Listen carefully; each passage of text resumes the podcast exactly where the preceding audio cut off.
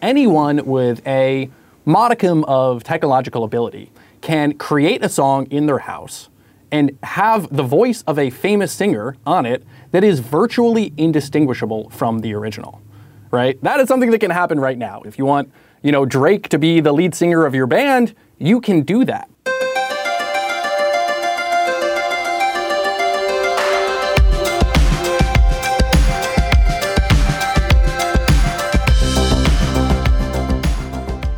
I denne uges udsendelse kigger vi endnu en gang på A I i musikindustrien. Vi anbefaler det spændende danske band Falderebet. Og så har vi været til lyttesession på Gangers fantastiske nye album Pisk.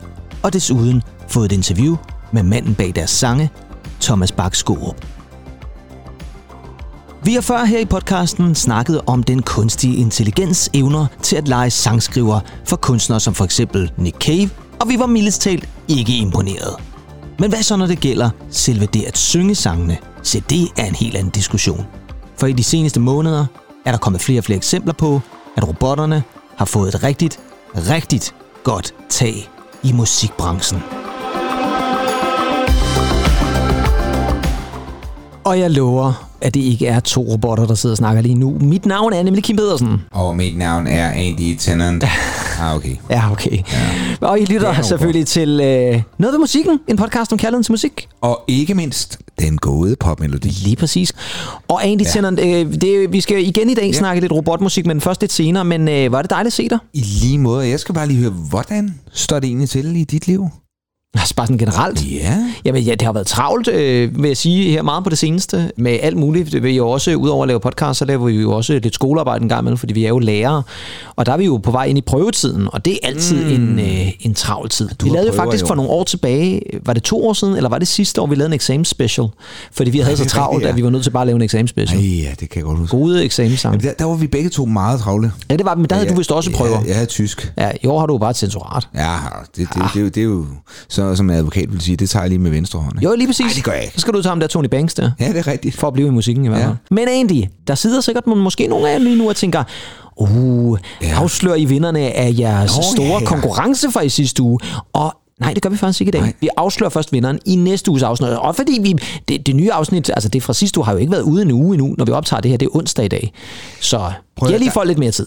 Der er jo, vi, vi, har, vi har simpelthen fået så mange beskeder. Vi har fået gode svar i hvert fald, ja. Rigtig gode svar. Ja. Folk er eminente, må jeg sige, til at sætte kommaer.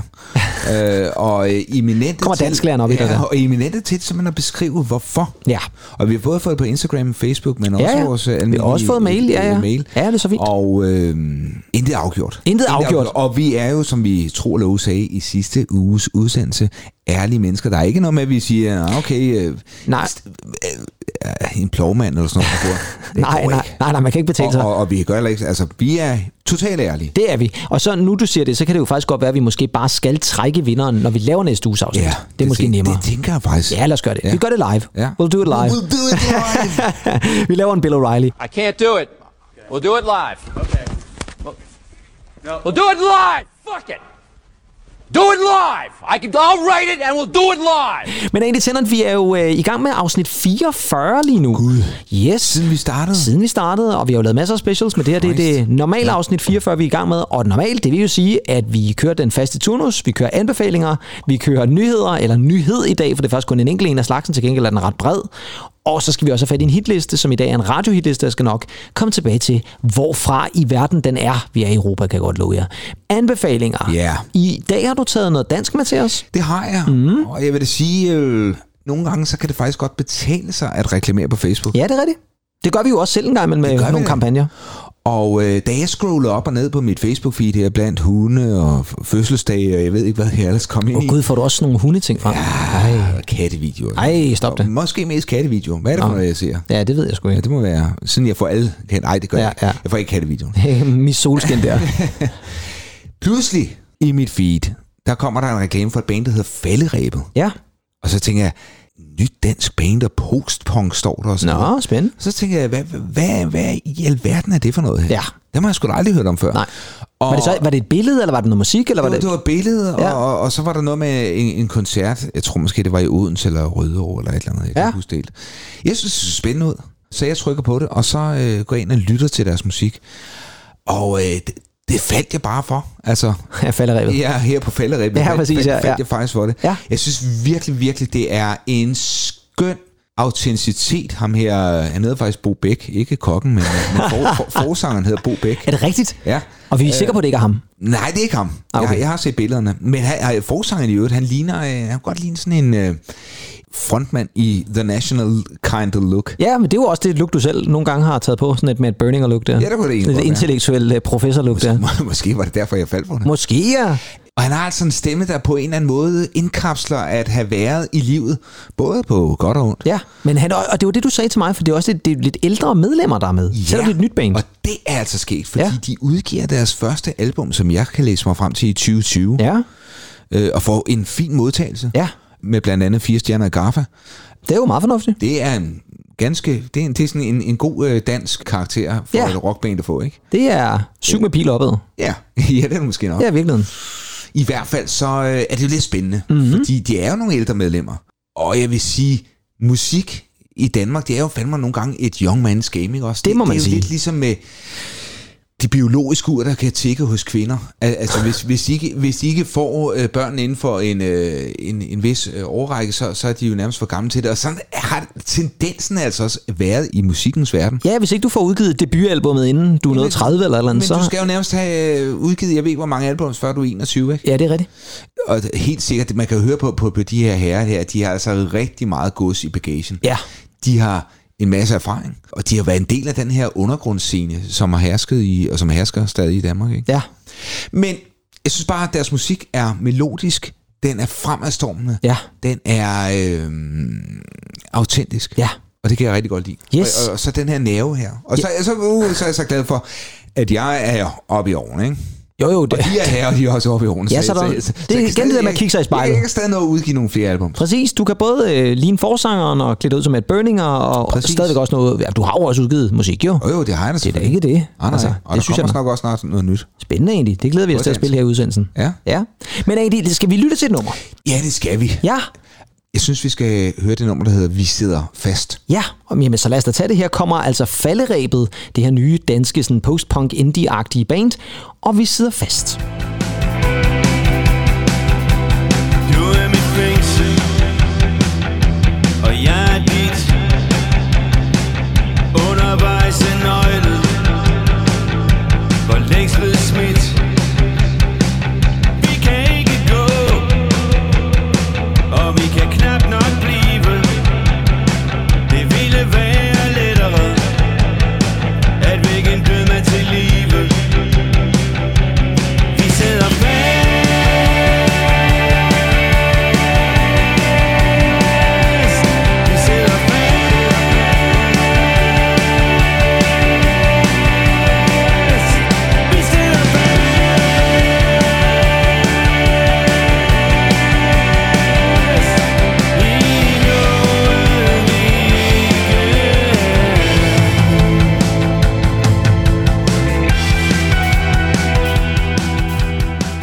Så sådan i afslutningen der, den, den er så meget øh, britisk. Øh, det er meget britisk, ja. I, i halvfemserne. Helt sikkert, ja. Na, na, na. Ja, måske også startnullerne et eller andet ja, sted. Ja, lige præcis. Jeg sad sådan... Det fedt tema også. Sindssygt fedt tema. Jeg kom til at, sådan, at tænke lidt på Grand Avenue også. Men de ja. havde jo også deres britiske inspirationer. Nå, ja, ja. Må man sige et eller andet sted. Og så, og så synes jeg altså, at forsangeren lyder lidt... Det har vi jo snakket lidt om også, det der med, jeg synes, der er lidt Peter Sommersk på en måde, på nogle af den måde, han ligesom ligger trykket på, lidt dialektmæssigt på en eller anden måde. Jeg ved ikke, om han er... Ved, er, er, er de jo fra det jyske? Ved vi det?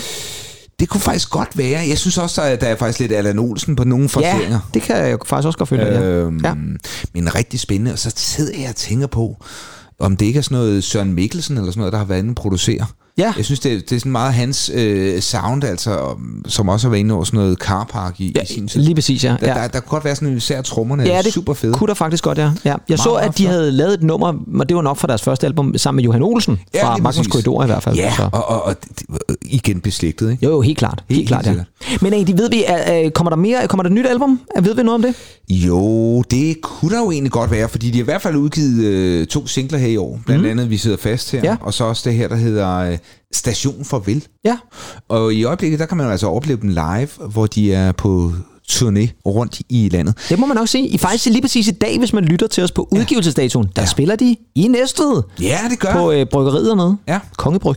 Ja, fantastisk. Og, og også et, et bryggeriband, ikke? Jo, jo, lidt. Altså, det kan man ja. godt forestille sig ja. lidt. Om de så har hele opsætningen med, det ved jeg faktisk ikke. Eller om det bare er mere akustisk, måske. Jeg, jeg vil sgu gerne se dem live. Det, det kunne da være meget fedt. Ja, hundrede. Ja. Gå ind og tjek dem ud på Facebook, Instagram, ja. Google dem. Ja. Falderebet. Ja, lige præcis. De er nemmere at finde i hvert fald. Ja. Der er ikke så meget ja. andet, der dukker op under Falderebet. Ja, super fint navn. Rigtig godt navn. Pedersen. Ja.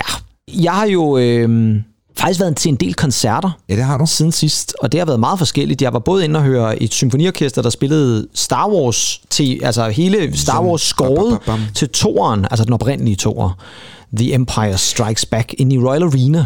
Nå, det var ret fedt. Hvor, hvordan fik du, fandt du sådan en koncert?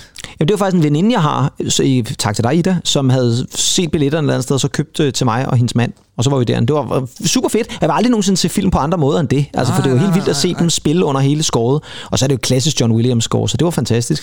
Så har jeg set Lydmor live med oh, ja, næste. Ja, ja, ja. En meget sådan intim koncert, sådan afdæmpet akustisk, bare hende og klaver. Det var også fantastisk, men I ved jo også, ja, vores faste lytter ved, at jeg er glad for Lydmor. Det er du i hvert fald. Og så var jeg til noget, som i virkeligheden ikke var en koncert, men som er også det, som er min anbefaling. Fordi dem, som er faste lytter af programmet, ved godt, at hvis der er et dansk band, som jeg har rost rigtig meget, lige siden vi startede, så er det jo danske Ganger.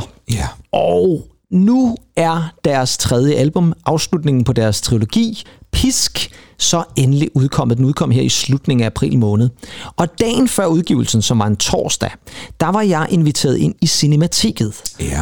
Og øh, nede i deres sal, Karlsalen tror jeg, den hedder, der øh, sad jeg og nogle andre og skulle lytte spændt, fordi der var der simpelthen en slags lyttesession til det her nye album Pisk, som så altså skulle udkomme dagen efter. Og der var jeg taget ind sammen med min søster, og øh, så skulle vi sidde og lytte til albumet, og øh, mens det så skete, så blev øh, tre af medlemmerne fra Ganger, Thomas, som er ham, der ligesom står bag det hele og skriver sangene, og så ja. Bak Skaarup lige præcis, og så Mille og Nina, som er sangerinderne i bandet, ja. De sad og blev interviewet af Ralf Christensen, en af vores gode podcastkollegaer, ja, kan vi jo godt kalde ham, en fantastisk musikjournalist, som sad og interviewede Ganger, og så lyttede man til albumet to tracks ad gangen, og så var det jo første gang, man hørte det. Ja. Udover de singler, der er blevet smidt ud af radioen, så var det første gang, man hørte albumet, og jeg må ærligt indrømme, det var en super fantastisk oplevelse, både ja. Fordi jeg jo selvfølgelig havde kæmpe høje forventninger, men ikke mindst, fordi de rent faktisk også blev indfriet. Fordi det her er et fuldstændig fantastisk popalbum. Og jeg er nødt til at sige, dem som har lyttet til Gangers yeah. to tidligere albums, yeah. Mørk og Tro. Fordi de har jo lavet den her trilogi, det er Mørk, Tro, Pisk. Det er meget anderledes, ja, det her. Det er ja, meget ja, anderledes. Ja. De to første albums kræver noget mere af lytteren, fordi det er sådan en slags lydcollager. Ja. Og så er der sange, og så er der nogle samples osv. Det her, det er et rendyrket popalbum. Og jeg er også lige nødt til at snakke lidt om skabelsen af det, fordi det er simpelthen lavet på grundlag af nogle breve, som Thomas Bak Skaarup fik af sin far et par måneder, inden han døde af kræft for øh, nogle år tilbage. Der gav han ham simpelthen et bundt af kærestebreve, ja. Som var øh, sendt frem og tilbage mellem ham og hans mor i starten af firserne. Og så er albumet skrevet ud for det. Altså, det er simpelthen sang, der handler om Ej. Hans forældre. Og det gør de to første albums faktisk også. Men det her, det er rendyrket deres forhold der i starten af firserne. Og det er fandme godt tænkt. Men det giver også bare nogle meget personlige sange. Og lydbilledet, der er vi altså også virkelig over i sådan lidt firser-territorium. Det er meget dansabelt, meget ja. Elektronisk, ja. Meget mere end øh, noget af det, øh, som de har lavet før.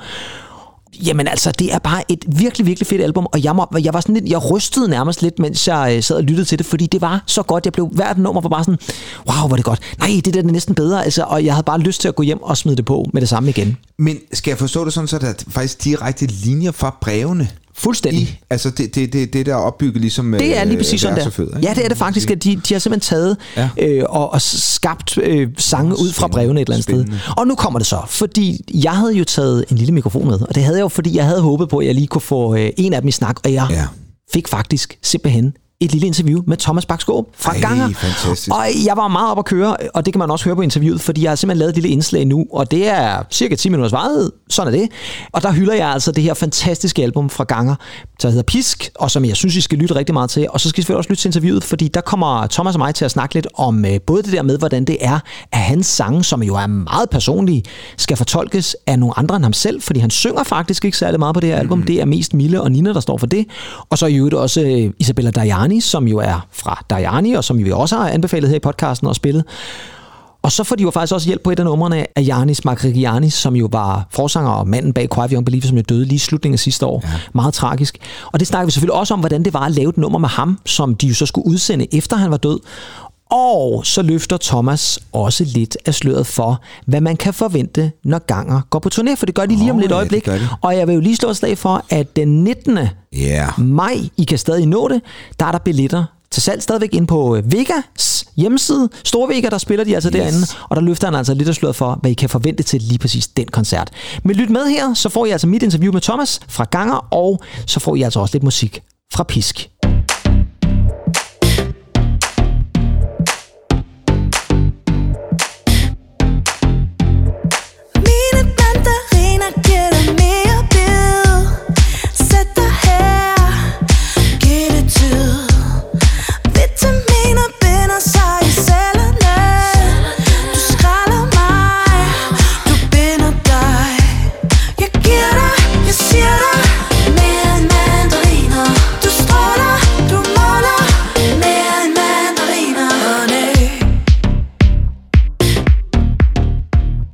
Og lad mig lige starte med at sige, at jeg er sådan lidt i chok, og jeg kan mærke, at jeg sådan stadigvæk ryster lidt i kroppen. Øh, har du lidt den samme oplevelse, nu du får lov til at spille det foran et publikum sådan her, første gang? Ja, altså jeg, jeg, det var virkelig meget intens for os, fordi vi sad lige ved, ved altså vi stod, vi sad jo lige foran øh, højtalerne, ja. Så det var endnu højere for os, ja, det var ude i salen, og det, og det var ret højt ja. ude i salen. Så. Men ja, det var virkelig, vi har ventet på at dele det her med folk i lang, lang tid, så det er... Det er faktisk første gang, vi deler det for et publikum, som ikke er, du ved, øh, managers eller label. Ja, eller, ja, eller, eller har været med til at skrive musik. Ja, ja, så det, det var meget fantastisk og rørende. Altså, jeg blev også meget rørt, da jeg hørte det, fordi at, det er jo mine sange, men ja. det er jo fortolkning af dem, som... Præcis. Når jeg hører Nina og Mille fortolke det, så de rører mig altid, hver gang jeg hører det. Ja. Min tale slutter med en pause på det sted. På ordene skulle have set dig, på bordene skulle have vendt sig. Jeg solgte den for dig, min motor, min mærke, for at gifte mig ind i din verden. Jeg skal ikke have nogen fucking guitar med på den her plade, mand. Sig mig, som det er, er en du kan bestyre.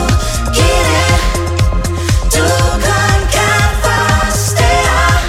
Har du styr på mig, styr mig, forstyrre. Sig mig, hvad det er, at jeg skal måle mig mod. Når det du måler med er drømme.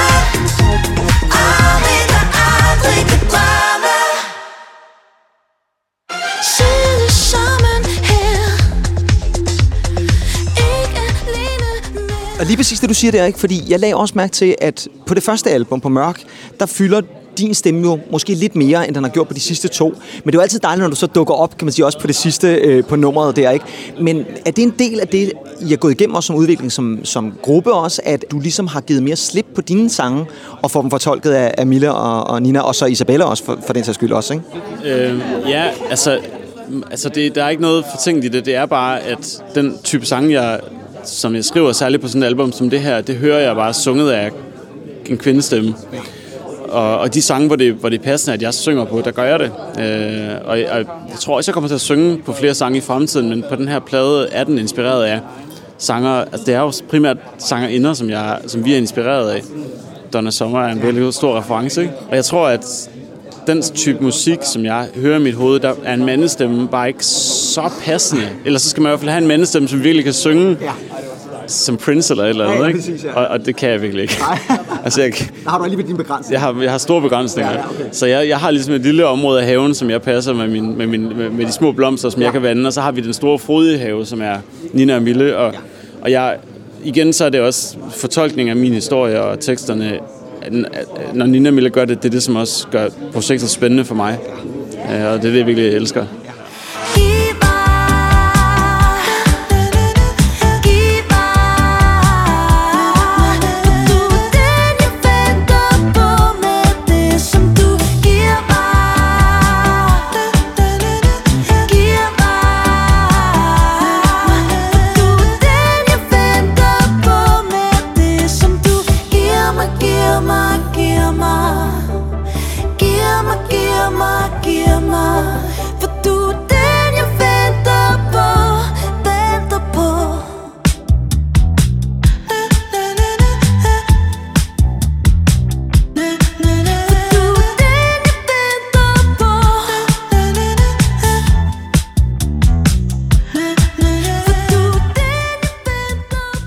Jeg må ærligt indrømme, jeg blev, jeg fik faktisk næsten tårer i øjnene, da jeg hørte, og jeg tror, det er track fem.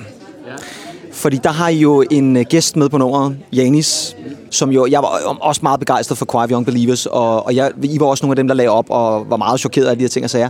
Hvordan er det at have fået lov til, også kan man sige, at få ham med på pladen? Jeg ved godt, det så selvfølgelig udkommer først her efter hans død, men, men det må også være noget specielt, at han får lov til at figurere på et nummer nu, som kommer ud, og som jo også øh, går ud fra har, har været spændende at, at lave, men også med, så kan man sige, tragiske omstændigheder i hvert fald. Jamen, det er fantastisk, og jeg, altså, grunden til, at vi, vi har valgt, og han, jeg var jo så heldig at få lov til at skrive med ham i efteråret, mm-hmm. før han døde på tragisk vis, og jeg, jeg har altid set vildt meget op til ham for hans måde, og altid, han er en af de der type kunstnere, som, som man altid følger med i på hans rejse, ja. Hvor man var spændt på at høre, hvad for et album han ville komme med, ja. Og det er den type kunstner, jeg selv gerne vil være, og at folk ikke ved, hvad det er for en type plade, der kommer ud. Øhm, Og at Jannis, han så, vi samplede jo hans, en af hans sange på yeah, den første plade, øh, ja. Mørk. Ja. Og øh, så det er ligesom også på en eller anden måde full circle at få ham med på det her. Og han synger også kor på Hugo. Ja, øhm, og, og jeg tror, at øh, jeg tror, at vi rakte ud til hans venner og familie, øh, efter han var død. Fordi vi havde den her sang, som han også sang med på. Han var med til at skrive C-stykket til. Ja. Og det var bare så smukt at have ham på. Ja. Men vi ville ikke, vi ville ikke på nogen måde ligesom prøve at... Øh, drager, altså øh, sådan, øh, hvad, hvad hedder det? Øh, Nej, udnytte eller... Udnytte, udnytte, udnytte hans død ved at tage ham med, så det var meget vigtigt for os, at hans familie og venner ligesom sagde god for det, ja.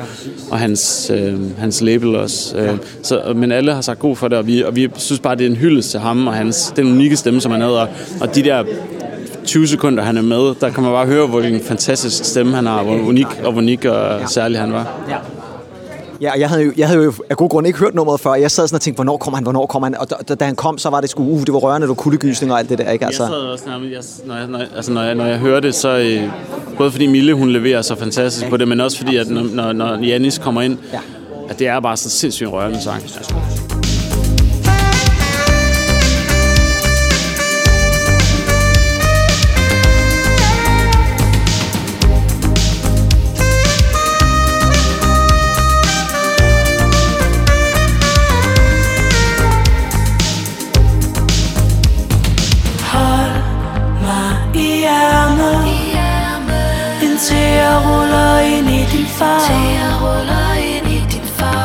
Hvis du kunne åbne, åbne for døren til jeg finder mit navn, for jeg vil danse, danse hele natten i klubben med dig.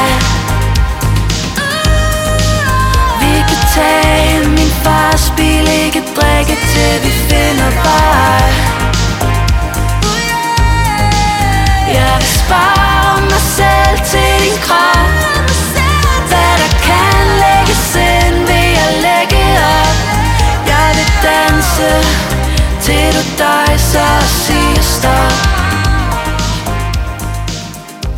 Nu øh, skal I jo på turné, som du også sagde derinde, og I skal spille nogle koncerter, og I skal spille i Vega, og der er jeg heldigvis også selv til stede, og det glæder mig meget til, og min podcastmakker er også med, øh, og du løftede jo lidt sløret for, for nogle af de ting. Kan du måske ikke lige sige det igen, fordi at når vi jo sender det her interview, så øh, kommer det jo lige inden, at, og jeg ved ikke, er der udsolgt? Ikke endnu. Nej, og det er jo det, så tænker jeg, at det kunne godt være, at der var nogle af vores lyttere, vi lige kunne lokke med også, fordi øh, det, det, du sagde, det, det var også lidt intriguing. Ja, altså vi øh, kommer med et, altså et sceneshow, som ligesom matcher den her, det her motorcykel-læder-album. Så der er en specielt bygget øh, scenografi, øh, der er en, en lysskulptur-ting, som jeg ikke kan løfte sløret for, men som også er specielt bygget. Der er en motorcykel på scenen, der er masser af lak og læder, og det bliver en total dansekoncert. Øh, så, så kom og se det, og det bliver, det bliver virkelig så fantastisk for os at spille for et stående publikum for første gang rigtigt, øh, som, som kan danse med. Så det, det var coronaband eller andet sted, ikke? Ja, vi var sådan lidt øh, coronaband, ikke? Så det bliver virkelig fedt for os at komme ud og spille rigtige koncerter. Ja. Men så lad det være en opfordring til alle sammen, der lytter. Og så vil jeg bare igen sige tak, Thomas, fordi du lige har lyst til at, at lige give et, et par ord her. Det er jo, det er jo nu er det sådan ligesom, ah, nu er den lige ved at være der. Ja, nu, pladen er ude lige om... Ja, et par timer eller sådan noget. Fem timer eller sådan noget, ikke? Så, ja, øhm, og t- tak, for, tak, tak for jeres udsendelse. Og, ja. Og fedt, at I har lyst til at snakke. Jamen, det er altid. Kalder, kalder, til jeg vågner igen. Kalder, kalder, til jeg mærker dig. Når du vækker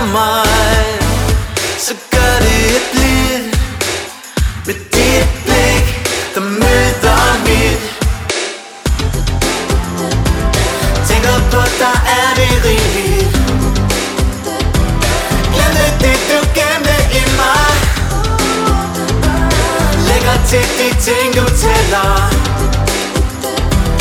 Tæller du, det tænder jeg for dig.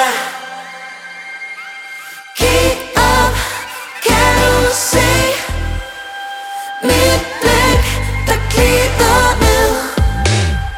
Jeg vil knalde brækker, lægge sammen til vi falder ind.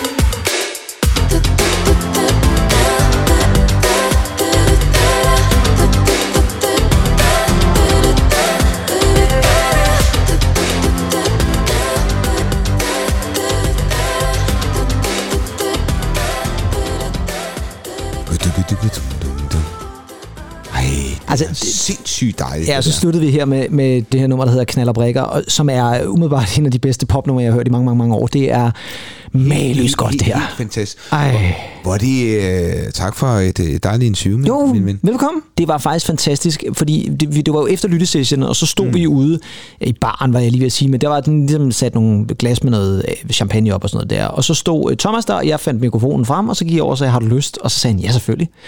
Skidesød fyr, rigtig fin fyr. Ja. Og, og så er det bare, altså, hvor er det rørende og smukt. Mange rigtig gode sange, det er der virkelig. Men han vil gerne genopfinde sig selv hver gang. Det synes ja. jeg også, de gør på de tre. Det må man nok sige, de gør, ja. Og spændende det her med, med, med scenografien, fordi ja. når man lytter til den her, så, så er det altså... Ikke at vi to er motorcykelkørekort. Nej. Men det er sgu som om, at, at vi starter op ad Langelandsvej der, ikke? Jo, jo, jo. Og så kører vi det ud af med, yes. med, med vinden i ansigtet og, og jo, og, og det kommer og så af, at hans far var med i sådan en lille motorcykelklub ja. der ja, tilbage. Okay. Og det er jo det, der er så fantastisk, fordi de er jo biografiske, de her sange. Så ja. læser man teksterne, som også er inkluderet med albumet, så får man altså også den her nærmest biografiske fortælling om hans far, hans mor og deres forhold. Det er, det er sgu smukt. Og jeg vil altså også sige det sådan, der var jo faktisk i lyttesessionen inde i salen, der sad Diane faktisk også, hun var med som publikum.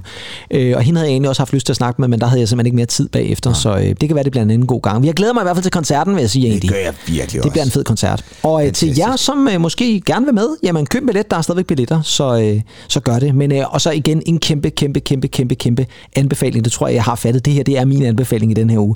Det er Gangers øh, Pisk-album. Må jeg ikke altid sige det? Tror du, de spiller øh, noget for de andre album? Så? Det gør de, fordi han sagde faktisk til mig efter interviewet, at det har også været lidt en spændende udfordring, fordi de skal jo prøve at inkorporere nogle af de gamle sange i den lidt nye ja, måde, det det. og lakker led og alle de der ting. Så, ja. Men han har sagt, at de har fundet en måde at gøre det på. Okay. Så der kommer også nogle af de gamle spændende sange. Selvfølgelig gør det det. Det er de nødt til at gøre også. Må vi får en Ebola-bat? Uh, jeg håber det lidt. Så, så græder jeg under koncerten. ja, ja, ja, det gør jeg. Fantastisk. Det gør jeg nok. Men nu skal vi over til noget lidt andet, for nu skal det nemlig handle om robotter. Vi skal have fat i nogle nyheder. Noget ved musikken præsenterer nyheder fra musikkens verden.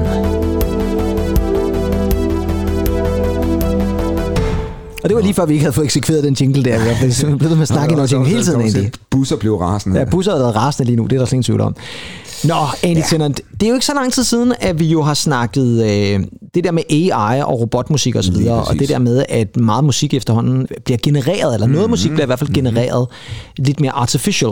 Og nu kunne jeg godt tænke mig at spille et nummer for dig, ja. fordi for, ja, hvad er det, et par måneder siden efterhånden, eller er det måske kun en måned? Ja, tiden går stærkt efterhånden. Der kom der et nummer på Spotify mm-hmm. af en person, der hedder Ghost Rider. Og nu spiller jeg det for dig, og så skal du lige bagefter fortælle mig, hvad fanden det er, der foregår.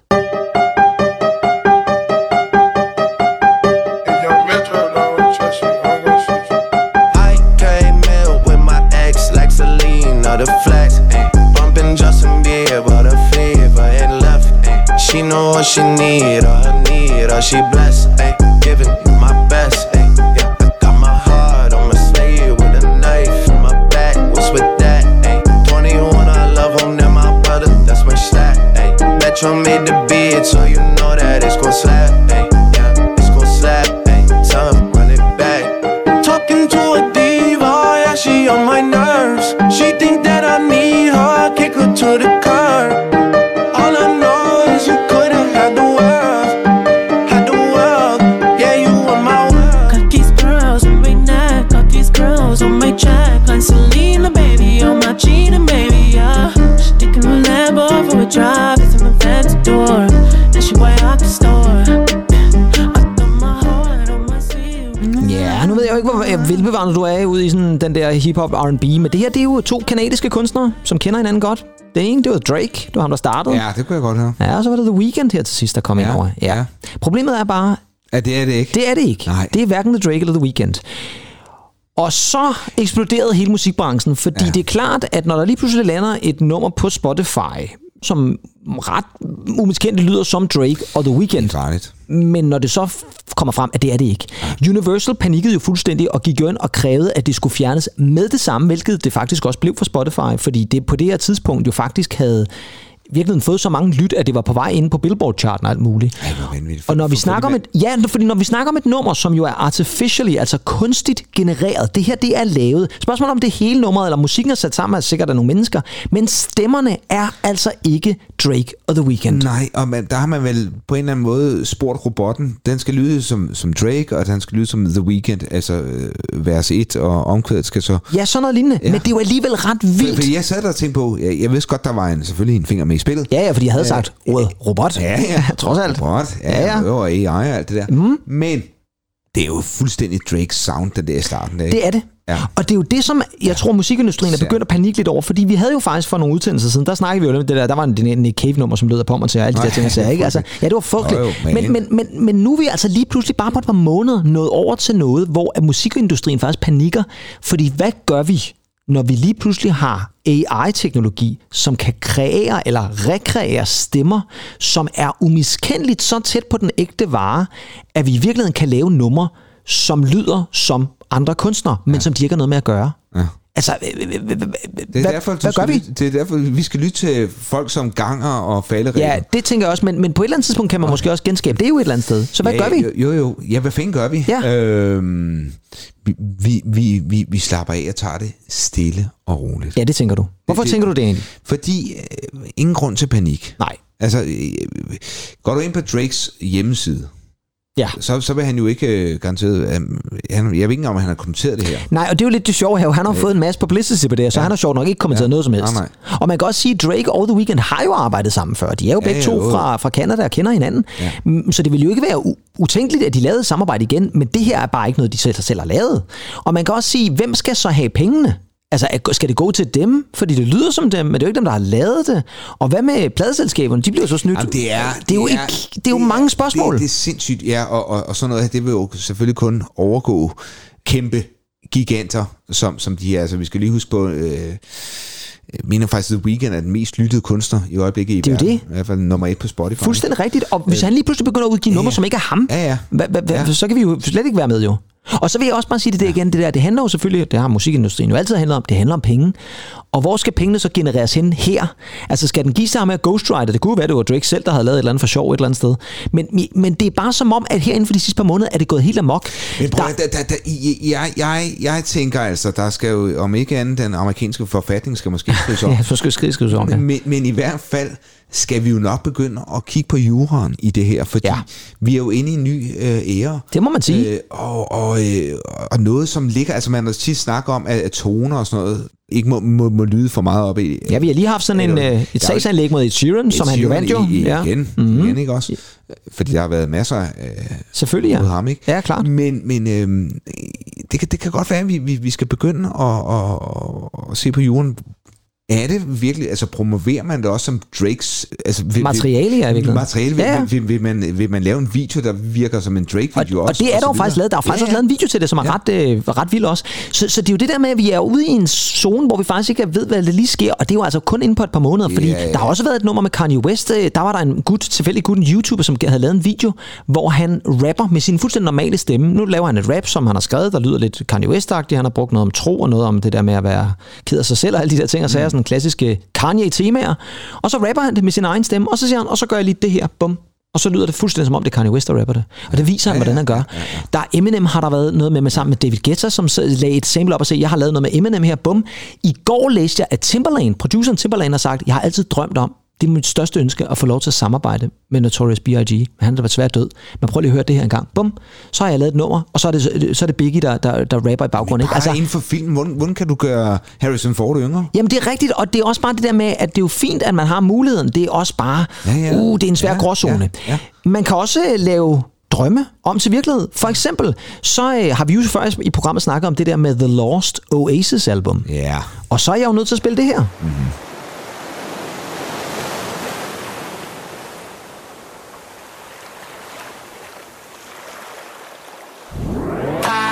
Don't belong.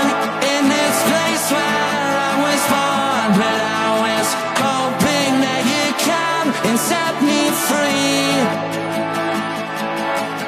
Another sunny day and I've just wasted it away, thinking about all the things that I could be. Can you hear me breaking? Do you know what I'm thinking? And I wake up with some clear. I didn't say no real. I need a new direction, some kind of new sensation. So someone tell me why I can't get off this mind. Going out of my mind most of the time, going out my window. Altså, hvis man ikke vidste bedre. Åh kæft mand, det er jo ikke engang Liam Gallaghers stemme. Altså, der, der, der, der, der, der lyder som en... Det er jo alt, der bare lyder som Oasis. Alt, alt, alt lyder jo... Anno sådan nitten seksoghalvfems eller noget. Ja, lige præcis. Og så, så måske lige øh, reproduceret lidt, ikke også øh, trommemæssigt. Men, men altså, du har jo tamburinen, der kører seksten. Præcis. Du har et hele støjrokket, hele akkordstrukturen. Det er jo vanvittigt. Det er jo vanvittigt. Fuldstændig. Det er jo øh, i og... ligger slipstrømmen af Champagne Supernova. Ja, og det her, og det synes jeg også er vigtigt at få med, det her er jo så både A I og så rigtige musikere. Fordi ja. Det her, det er et band, der hedder, et engelsk indie band, der hedder Breezer, som under lockdown sagde, skal vi ikke lave det her lost? Mm. Og så, så, så, så der har de lavet al musikken. De har simpelthen indspillet al musikken instrumentalt, og så har de altså fået A I-robotten, Liam Gallagher-robotten der, til at lyde som en Liam Gallagher. Og det, det, når det så det hele bliver sat sammen, så sidder man og tænker, men det er jo det her Lost Oasis album. Ja. Altså det lyder jo ja. fantastisk det her. Ja, jamen, det gør det faktisk. Og, og der er man igen også ude til at sige, hvem, hvem skal... Altså så, man kan selvfølgelig godt kreditere Breezer, fordi det er jo dem, der har lavet musikken, men et eller andet sted har man jo nærmest lyst til at kaste nogle shatter efter Liam Gallagher også et eller andet sted, for det er vildt. Another sunny day! Men det er jo fantastisk et eller andet sted. Jeg synes i hvert fald, at, at da jeg hørte det her, så jeg blev helt glad, men samtidig blev jeg også sådan tænkt, gud, hvad, hvad kan det her betyde for fremtiden? Hvad har Liam selv sagt om det? Jamen han har jo faktisk været ude ja. og sige, at han synes, det lød fantastisk. Jeg, jeg tror nok, han skrev et eller andet, I sound smashing. Altså, og det kan jeg godt forstå, fordi det er jo nærmest, må være også det land til at finde sin egen ungdom eller et eller andet ja, sted, ikke? Fordi det var sådan her, som Oasis kunne lyde, måske på den anden side af What's the Story Morning Glory. Og det er også derfor, jeg tror, at den starter med det der Ocean der, øh, fordi det er jo lidt det, som Shepard Supernova også kørte. Men, men, men altså, det her robotteknik skal jo selvfølgelig finde et leje, fordi ja, det skal nogle, det. nogle gange er det jo også sket, at man, man laver sit eget originale nummer, mm-hmm. og vi står på skuldrene, skal vi huske på, ikke? Jo, altså. men, det, men jeg tror også bare, altså, det er ret noget, som du siger, man skal slappe af. Ja, og så kunne man måske godt, jo, hvis man vil lave et eller andet skæg og ballade, mm-hmm. Så, så indspil noget med en robot, inkorporeret det på en eller anden måde i en sang, det kunne, ja. være, det kunne være sjovt. Ja, ja, det, altså. ja jo, så får man lige pludselig gæsteoptræden fra Michael Jackson. Og... Ja, uden at sige, det er Michael Jackson, men sådan lige måske en... Nej, ja. det er ja, det, var lidt, ja, det, det, det kan vi jo alle sammen sige, eller så. Det kunne være mig, der havde indspillet det. Ja. Eller og du ved godt, at Michael Jackson, det var ham, der sagde ulvelydende. Ja, ja, i Thriller, ja. Ja, ulvelydende, det er, ja. Men egentlig nu, du ser sjovt bag, så har jeg faktisk fundet et andet eksempel, og det er taget med specielt til dig. Fordi hvis du nu nævner to bands, du holder rigtig, rigtig meget af, som ja. var rigtig store i tresserne og halvfjerdserne. Ja. Kom så med dem. Øh, og halvfjerdserne også. Ah, duellanter fra hver ja, side af okay, landet. Ja, og de var faktisk gode. De var, no, okay, ja, de var gode venner også, ja. men de duellerede også ja, på hitlisterne. Jeg vil sige Beatles og Oasis. Nej, Be- øh, prøv det igen. Jeg vil sige Beatles og Rolling Stones. Ja. Men du sagde på hver side af Atlanten. Yes. Så må det være Beatles og... The Animals. Ej, The Beach Boys. Nå, Beach Boys. Okay, okay. Yes. Ja. Så, nu har jeg taget noget med til dig. Og det... Øh, vi er ude i en øh, sjov, sjov space. Nej, det er ikke noget med fætterne at gøre det her. Nej, okay. Men jeg siger bare egentlig, det her... Det kunne også være virkelighed.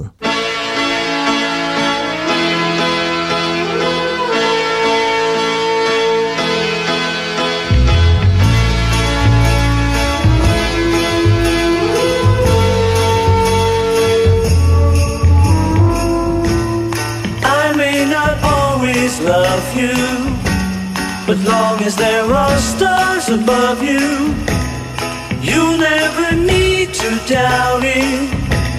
I'll make you so sure about it.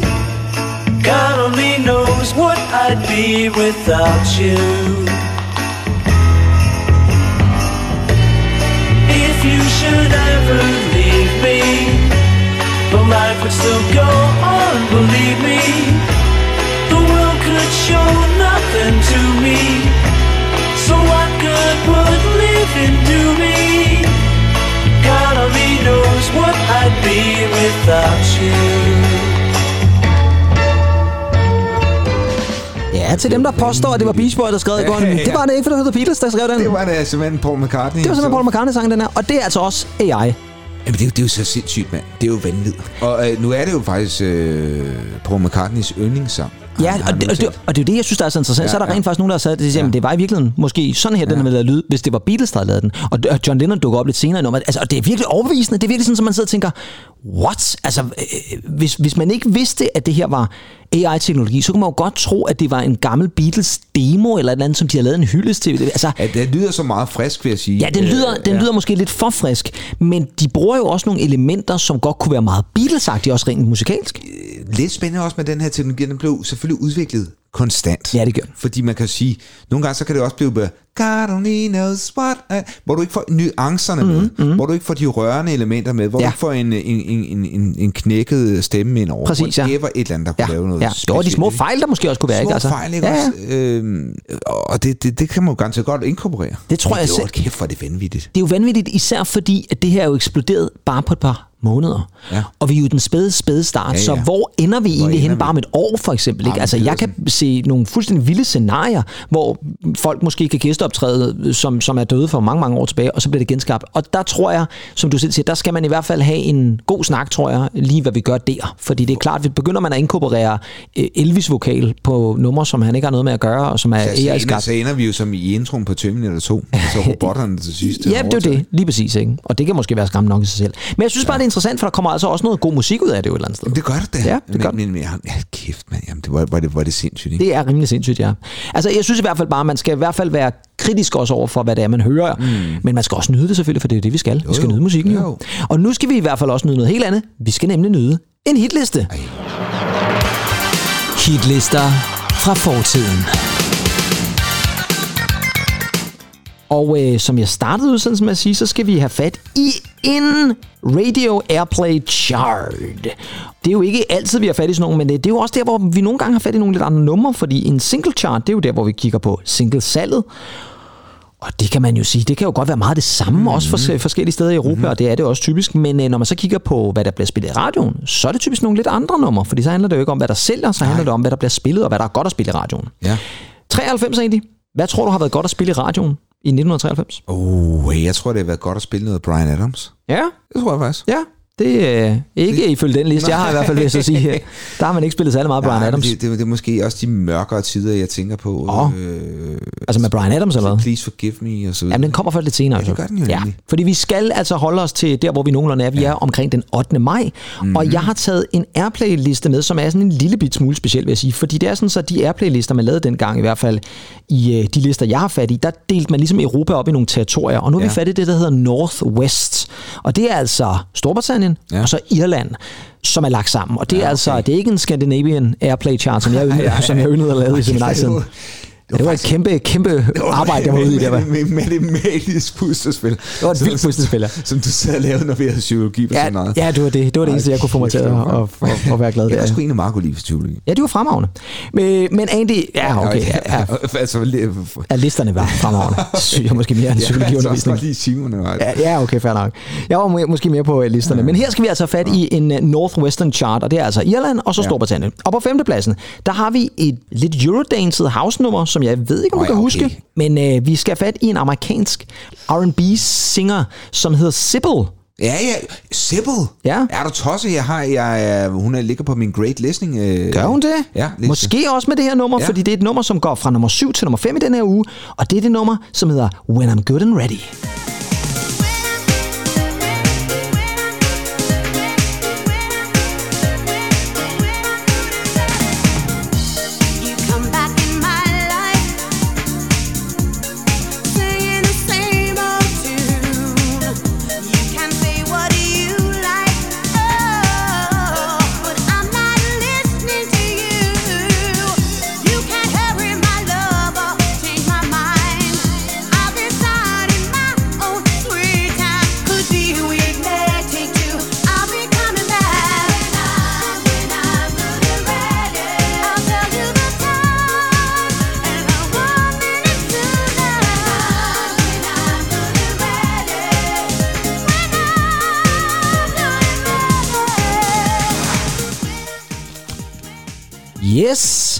Og det kan du altså godt huske, det her nummer, egentlig. Ja, trosse, jo, jo, jo, jo. Ja, ja. Det var jo et øh, ret stort klubhit øh, i Europa, og altså også et ret stort singlehit i England, hvor det faktisk gik nummer fem på singlecharten, og altså også blev nummer fem på den her fantastiske Airplay-chart. Og øh, det var sådan en kunst, som man ikke hørte så meget mere til, nej, vil jeg sige. Det her, det er nok det største hit. Ja. Men det er jo også igen, det er jo en amerikansk R og B-kunstner, mm. og det, typisk var det europæerne, der styrede hitlisterne der i treoghalvfems fireoghalvfems. Jamen, man kan sige, altså jeg, jeg, jeg fik, fik øjnene for, for den faktisk blev spillet sådan en del på, på det seneste. Er den det? Ja. Er den været brugt i en film eller sådan noget måske? Jamen, jeg, jeg ved det sgu ikke rigtigt. Mm. Måske sådan noget underlæggende til nogle serier, men jeg har faktisk, jeg har faktisk stødt på det flere gange her. Nå, i, det var pokkers. Men, men det er jo selvfølgelig også det der med, med halvfemserne house-pianoen hitter på... Øh, jo, jo, helt sikkert. På og det, ja, ja, det gør den stadigvæk i treoghalvfems. Faktisk hørte det et andet mix, som er mere houset. Ja, okay. Øh, ja, men det her, det var den oprindelige single-version. Ja, ja. Så er vi nået til fjerdepladsen, og der har ja. vi så en sang, som også går en plads fremad fra fem til fire, og en af de klassiske firser-bands, som... Øh, jo faktisk måske det i slutningen af firserne havde en lidt død periode, og man var egentlig begyndelsen at tænke på, jamen der kommer måske ikke mere fra dem. Og så kom der lige pludselig et album i nitten treoghalvfems, som hed bandets navn, og så The Wedding Album. Og fra mm. det album, der kom der en single, som hed Come Undone, og det betyder, ja. at på fjerdepladsen, der finder vi Duran Duran.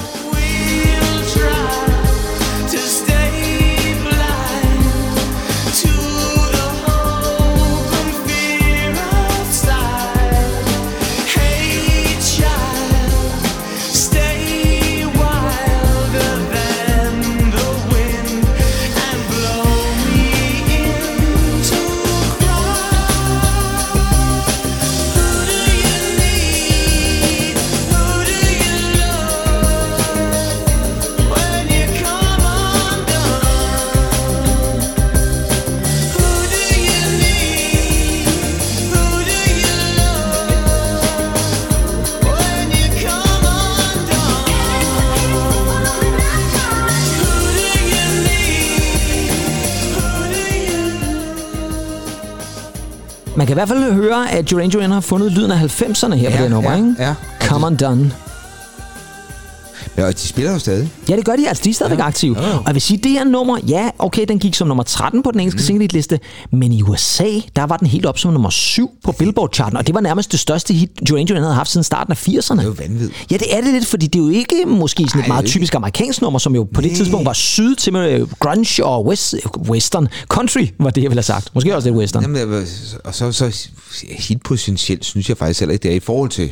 Nej, I for, ikke i forhold til det, der var i firserne, og måske nej. så meget andet, der World var i halvfemserne. World egentlig også er noget større, ikke? Jo, det er det, men, men alligevel, så, så ved jeg ikke rigtig, med amerikanerne var meget begejstret for ja, det her nummer.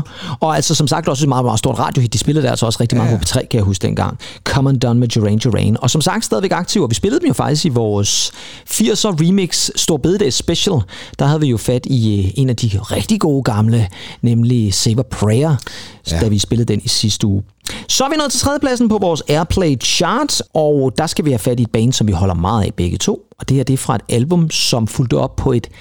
Må jeg sige, det første album... Det, ej, måske ikke det første album, de lavede, som blev meget, meget, meget stort øh, kommercielt, for det var der også andre, der havde været, men det var ligesom det, der brød lydmoren for det her mm. band.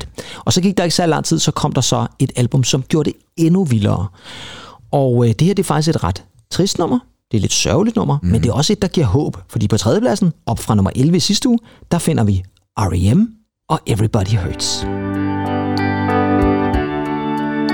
When you think you've had too much of this life to hang on, well, everybody hurts, but sometimes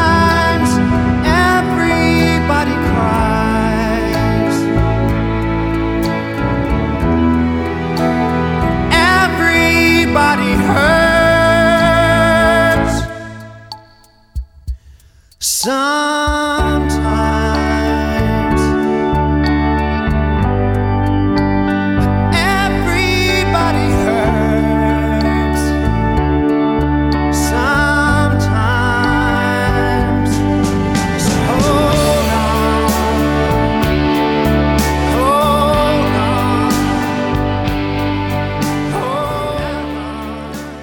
hold on.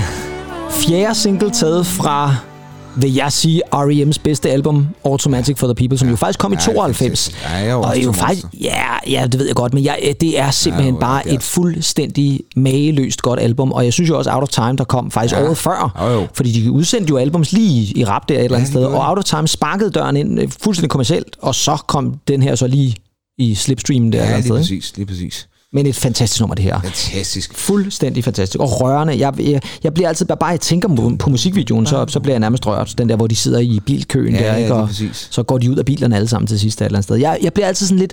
Jeg bliver sgu et eller andet sted altid sådan en lille smule tårved, når ham der, den gamle mand, der sidder i bilen, og så er der lige underteksten, hvor der bare står, she's gone. Mm. Og han sidder mm. der med tårer i øjnene. Ej, ja, ja, jeg kan godt fuck, huske, jeg bliver, ja, det bliver jeg altid øh, lidt ja. trist imod over. Men et kæmpe stort hit for R E M, som gik nummer syv på den engelske single-hitliste, og klarede sig pænt på den amerikanske Billboard, og som jo er en af deres øh, ja, største numre, ja, tænker jeg. Det er synd, at de ikke spiller sammen længere. Ja, det er det. Og hvorfor gør de så ikke det? Jamen, de vil, altså, de vil bare stoppe, fordi de, de, jeg, jeg har ikke indtryk af, at de er dårlige venner. Nej, nej, nej, slet ikke. Det var bare slut. Slet ikke. Nej. Altså, man kan sige, trommeslager Bill Berry, han helliger sig jo landbruget faktisk. Ja, det er det, ja. øh, Jeg tror, han går ud i... Er han med på syvoghalvfems-albummet Hi-Fi? Ja, det er måske det sidste, han er med på, så alvor. Ja, det kan jeg ja. faktisk ikke huske. Ja. Men det er rigtigt, han, er, han, han var, var, var ude som en af de første, ja. må man sige. Ja. Der var andre halvandet sted her. Ja. Men ja, øh, ja. R E M, Everybody Hurts, som altså var nummer tre, og øh, altså også et stort radiohit. Det her også bare vildt meget radiopotentiale. Ja, fantastisk, fantastisk. Ja, sådan sidst på aftenen der, der kan ja. man godt øh, ja, ja. fælde en tårer til det nummer. Jo, så har den jo også det her sådan et... Øh Hvad vil du sammenligne dansk? Ej, i øvrigt egentlig. Jeg simpelthen, nu sad jeg lige ja. og kiggede, der fandt ja. lige singlecover. Det ja. er simpelthen billedet af ham manden ja, med tårne i øjnene. Jamen, det, det var, vidste jeg faktisk det ikke. Det er nærmest helt Jacob Holmsk. Ja, det er det faktisk, altså, ja. Altså med ja. amerikanske billeder. Ikke? Ja, det er fremragende. Øh, Ud var det smukt. Ja, det tosset, ja. ja. Oh. Nå, nu er vi nået til andenpladsen, og der... jeg sidder og tænker på Sort Sol. Hvorfor sidder du og tænker på det? Fordi den har den samme... Dun, dun, dun, bam. Nå, ja, det er selvfølgelig rigtigt, ja. Det har jeg faktisk aldrig tænkt over. Nej, men det var sådan nærmest... Det var lidt det samme ja, spil, der var lige der i guitaren. Ja, ja, det er rigtigt. Vi skal til andenpladsen, ja. og der er jeg nødt til at gøre det her.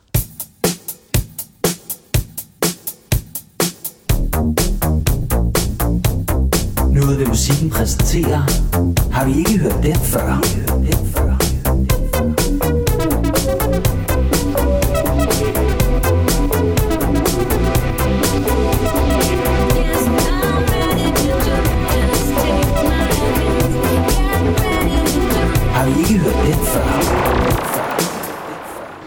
Yes, fordi at nu er det blevet jingletid igen egentlig, for nu skal vi nemlig igen til at kigge på et af de der numre, som uh, måske vi ikke gør en lille smule genkendelige. Okay, yes, yes. Ja, ja, ja, selvom man måske ikke skulle vide det. Fordi uh, på andenpladsen, der finder vi nemlig et nummer, som faktisk i virkeligheden er en coverversion, men mm. det er jeg ikke sikker på, at der er særlig mange, der er klar over.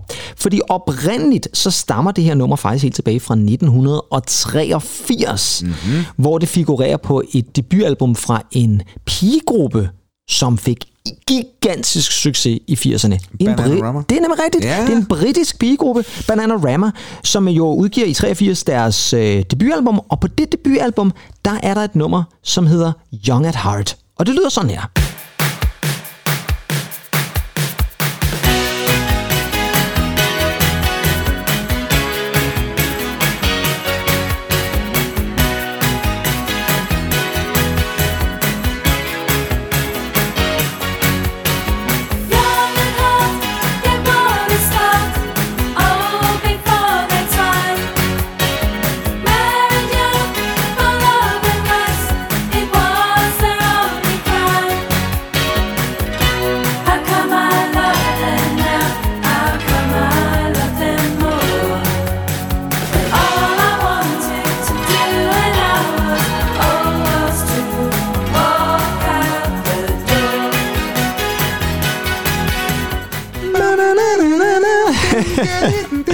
Meget lækkert, ikke? Det er sådan lidt, lidt børnemelodi. Det er lidt børnemelodi, sagt, ja. Det her, det var altså i øvrigt ikke en single, vil jeg lige sige. Det er bare et albumtrack. Har du nogensinde hørt det?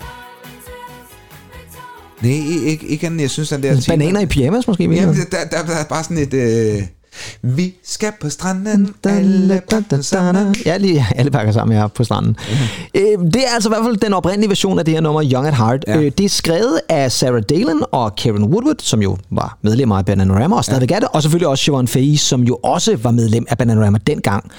Hun blev jo kæreste med David Stewart. Og blev ja. gift med David Stewart, oh. og der må man sige, der øh, fik han en, en god en der på grå, når man så må sige. Ja. Men inden hun blev kæreste med ham, der var hun kæreste med en mand ved navn Robert Hodgins.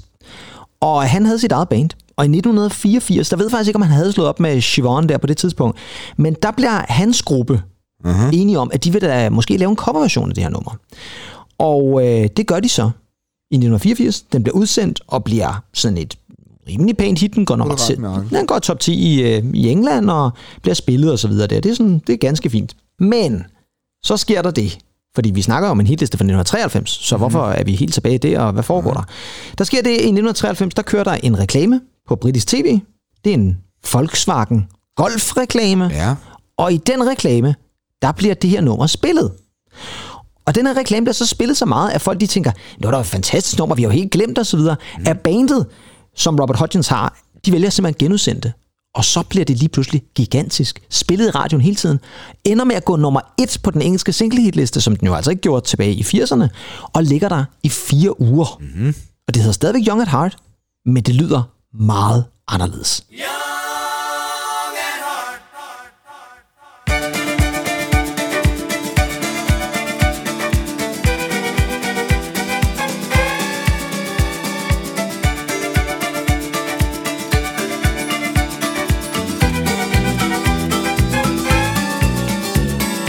Young at heart, yet what a smile, oh, before their time, they married.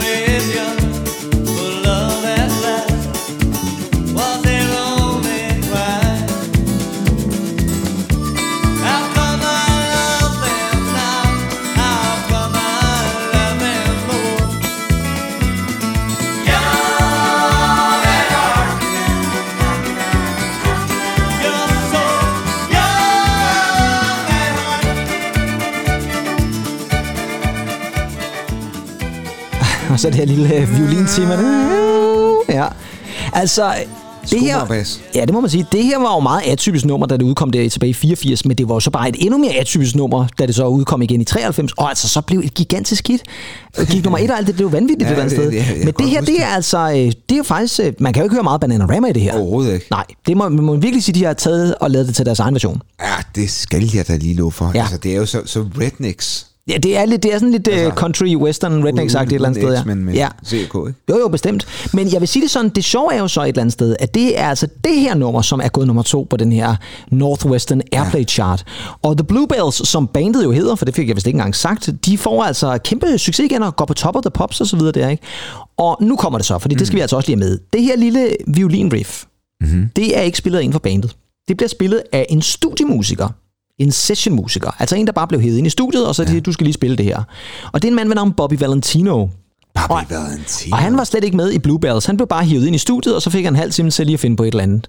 Og, øh, og så inviterer de ham faktisk med i studiet igen, i Top of the Pops, det er treoghalvfems, den så bliver hit igen. Og så står han igen der og, og spiller sin lille violinline der, og ser rigtig, rigtig glad ud. Og øh, jeg har faktisk fundet et lille klip af Bobby Valentino, der fortæller om, hvordan han skrev det. I was out within half an hour. The producer asked me to fill in the holes with something jiggy, and I thought, well, I didn't know what to do. Um, but you get a country lick that goes... So I just did it backwards. It's not quite right, as I went. And I thought, I'll do it again. Then, okay, let's get the idea going. They just let me do what I thought was right for it. I mean, I'd, I'd been in a band ten years by then, and I just thought that's what the song needed. And I came up with that sort of melodic-y hook line. Ja. Ja, det er en virkelig god hookline. Det er en simpel, men, men super ja, effektiv hookline jo et eller andet sted, ikke? Og nu kommer det så, det interessante, fordi det er jo så, det blev jo et kæmpe stort hit igen der, ikke? Men ja. Bobby Valentino er faktisk ikke krediteret som songwriter, på trods af, at han jo faktisk skriver det, som jo i virkeligheden er måske det mest karakteristiske ved hele nummeret. Og det gør faktisk, at han ender med at hive Bluebells i retten, og nu står han så faktisk krediteret som forfatter på nummeret også. Altså ja, medforfatter. Han får nogle skejser ud af det. Han får nogle skejser ud af ja. det et eller andet sted, fordi normalt er sådan nogle sessionmusikere, det er sådan nogle, du smider ud igen, og siger, du har klaret dine ting, og så får du... Jeg tror nok, det var sådan et, at man fik omkring hundrede pund for det, eller sådan noget, ikke? Altså, og når man tænker på, at det så ender med at gå nummer et og ligge der i fire uger, så synes jeg et ja, eller andet sted, det er fair nok, at Bobby Valentino, han lige siger... Ja, tak. Ja, sådan skal det være. Øh, og nu var det et rigtigt interview, det her var ikke bare en robot. Nej, det var ikke bare en robot. Nej, nej, nej. Det er et gammelt B B C-interview, hvor han også sidder, jeg tror, han spiller det der violinsample hundrede gange i det interview der. Interviewet var fire minutter, men han når spillede tre-fire gange. gange eller sådan noget. Ja, det er meget, han er meget hyggelig at se på et eller andet sted. Gå ind og se videoen på Top of the Pops, hvor de står med balloner og alt muligt andet, hvor de spiller der, og han står og ser lidt chic ud med sin violin. Ja, derfor måtte de vel ikke spille live i hvert fald? Ja, han synger live, øh, Robert Hodgins øh, ja. synger live, men jeg tror ikke, violinen bliver spillet live. Jo, jeg tror faktisk, der er en solo, der bliver spillet live, og publikum ja. er ellevilde. Jeg har aldrig set publikum reagere så meget på en, øh, på en video. Ja. Og nu sidder du og gaber egentlig, og det er fordi, vi skal videre, yeah. fordi vi skal nå til førstepladsen, og det er jeg glad for, at vi slutter med, fordi der slutter vi med en af dine kæmpe, kæmpe store favoritter. Og det er også en af mine store favoritter, det vil jeg sige. Det er jo fra en film, som er meget, meget populær i, i nitten treoghalvfems. Har du så en idé om, hvad det kunne være? Det er en film, du holder meget af. Det er en film, jeg ikke holder af. Joe Black er senere. Ja, det er meget senere. Nej, vi skal nemlig have fat i øh, en af de største sangerinde, der nogensinde led. Det gør hun desværre ikke længere. Og apropos robotmusik, jeg ved, om der ikke går særlig lang tid, så er hun også med på nummer igen. Ja. Det kunne jeg forestille mig. Fordi på førstepladsen på den her Airplay-chart fra Northwestern Countries, der har vi selvfølgelig fra soundtracket til Bodyguard. Åh, oh, ja, selvfølgelig. Her er det Whitney yeah. Houston og I Have Nothing. I don't really need to look very much further. I don't wanna have to go where you don't follow. I won't hold it back again. This passion inside can't run from myself. There's nowhere to hide, but don't make me close one more door. I don't wanna hurt anymore. Stay in my arms if you dare. My star in the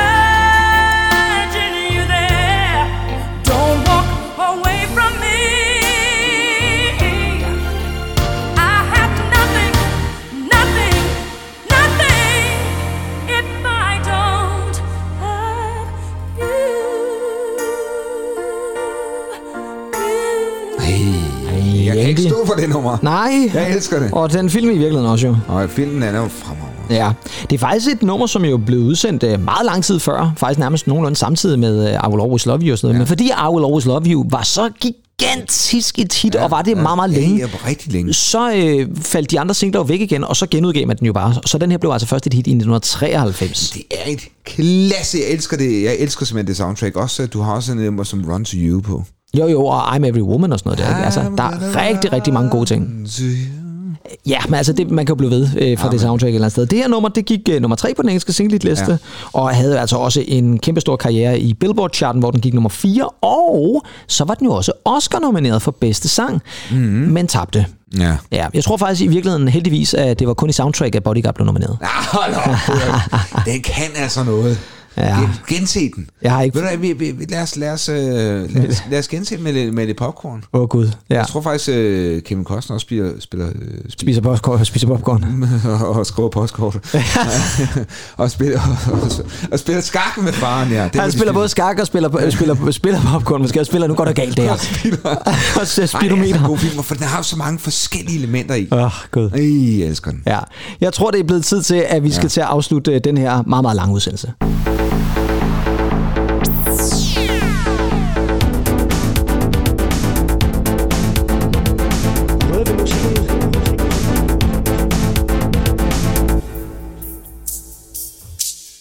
Yes, Andy Tennant. Og så skal der ellers love for, at der lige var ved at gå uh, Kevin Costner i den her til sidst. Ja. Altså, kunne man forestille sig, at nogen lavede et, eller sk- skrev et Kanye West rap, og så lavede en sang ala Whitney Houston, og så fik en robot Kevin Costner til at synge det? Ej, det kunne man jo bare, eller... eller. Noget af en ja, gensplejsning, ja, ja, ikke? Ja, Ja, fordi når man kan lave alt det her A I-musik, så kan man også bare virkeligheden mix alt jo. Eller, eller ham der, ham der bodyguard-vennen, ham der... Jeg kan ikke aldrig huske, hvad han hedder. Ham der også med i uh, Dum og Dummer med Pills og Good.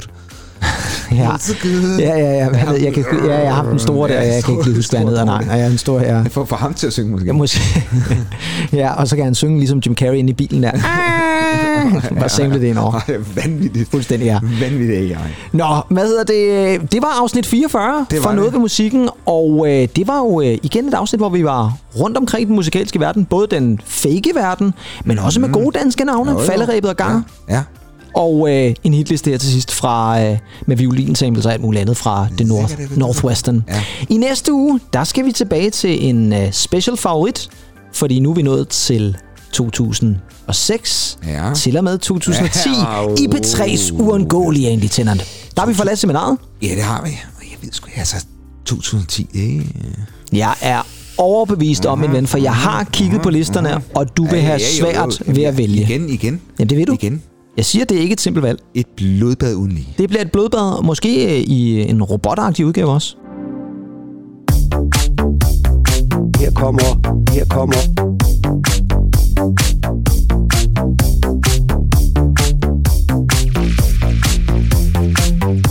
Men inden vi går blodbads amok med vores P tre's uundgåelige special, som kommer i næste uge, så skal vi jo sige tak for i dag. Og øh, I har været selskab med mig, Kim Pedersen. Og mig, Andy Tennant. Og indtil vi lyttes ved igen næste uge, bestil nogle billetter til Gangers koncert i Vega den nitten. Yeah. Ha' det rigtig godt. Lyt til en masse god musik. Hej hej. Bye bye. Noget ved musikken præsenterer... Du er blevet med at sidde og snakke ind over jingle, Andy, for helvede. Hvad nu? Hvad vil du nu sige? Tops det med, vi lige sagde. Nej, det tror jeg ikke, jeg gør. Vi har allerede godt dobbet. Men fair nok. Noget...